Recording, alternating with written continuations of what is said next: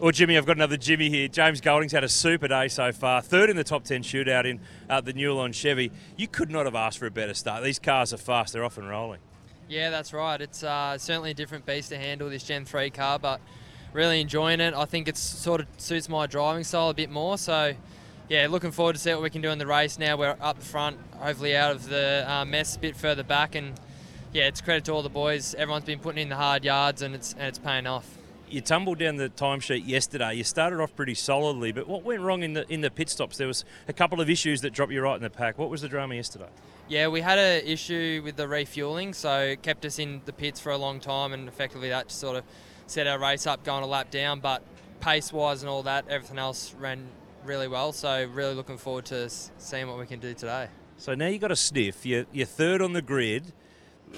Oh, is there a chance of a podium? Is there a chance of a win here? You got a bit of a sniff in the nostrils today? Mate, there's always a chance. it doesn't matter where you start, but um, yeah, obviously it's certainly higher starting up the front. Uh, I'm just looking forward to racing with the guys up the front, out of the rubbish, I suppose you could say, and um, yeah, just want to have a clean race. I think if we keep everything neat and tidy, we should be looking good. All the best, mate. Cheers. There he is, James Golding, starting P3 today of Newcastle in the PremiAir Racing Camaro. Let's see what they can do this afternoon. It's set to be a big race here on the streets of Newcastle.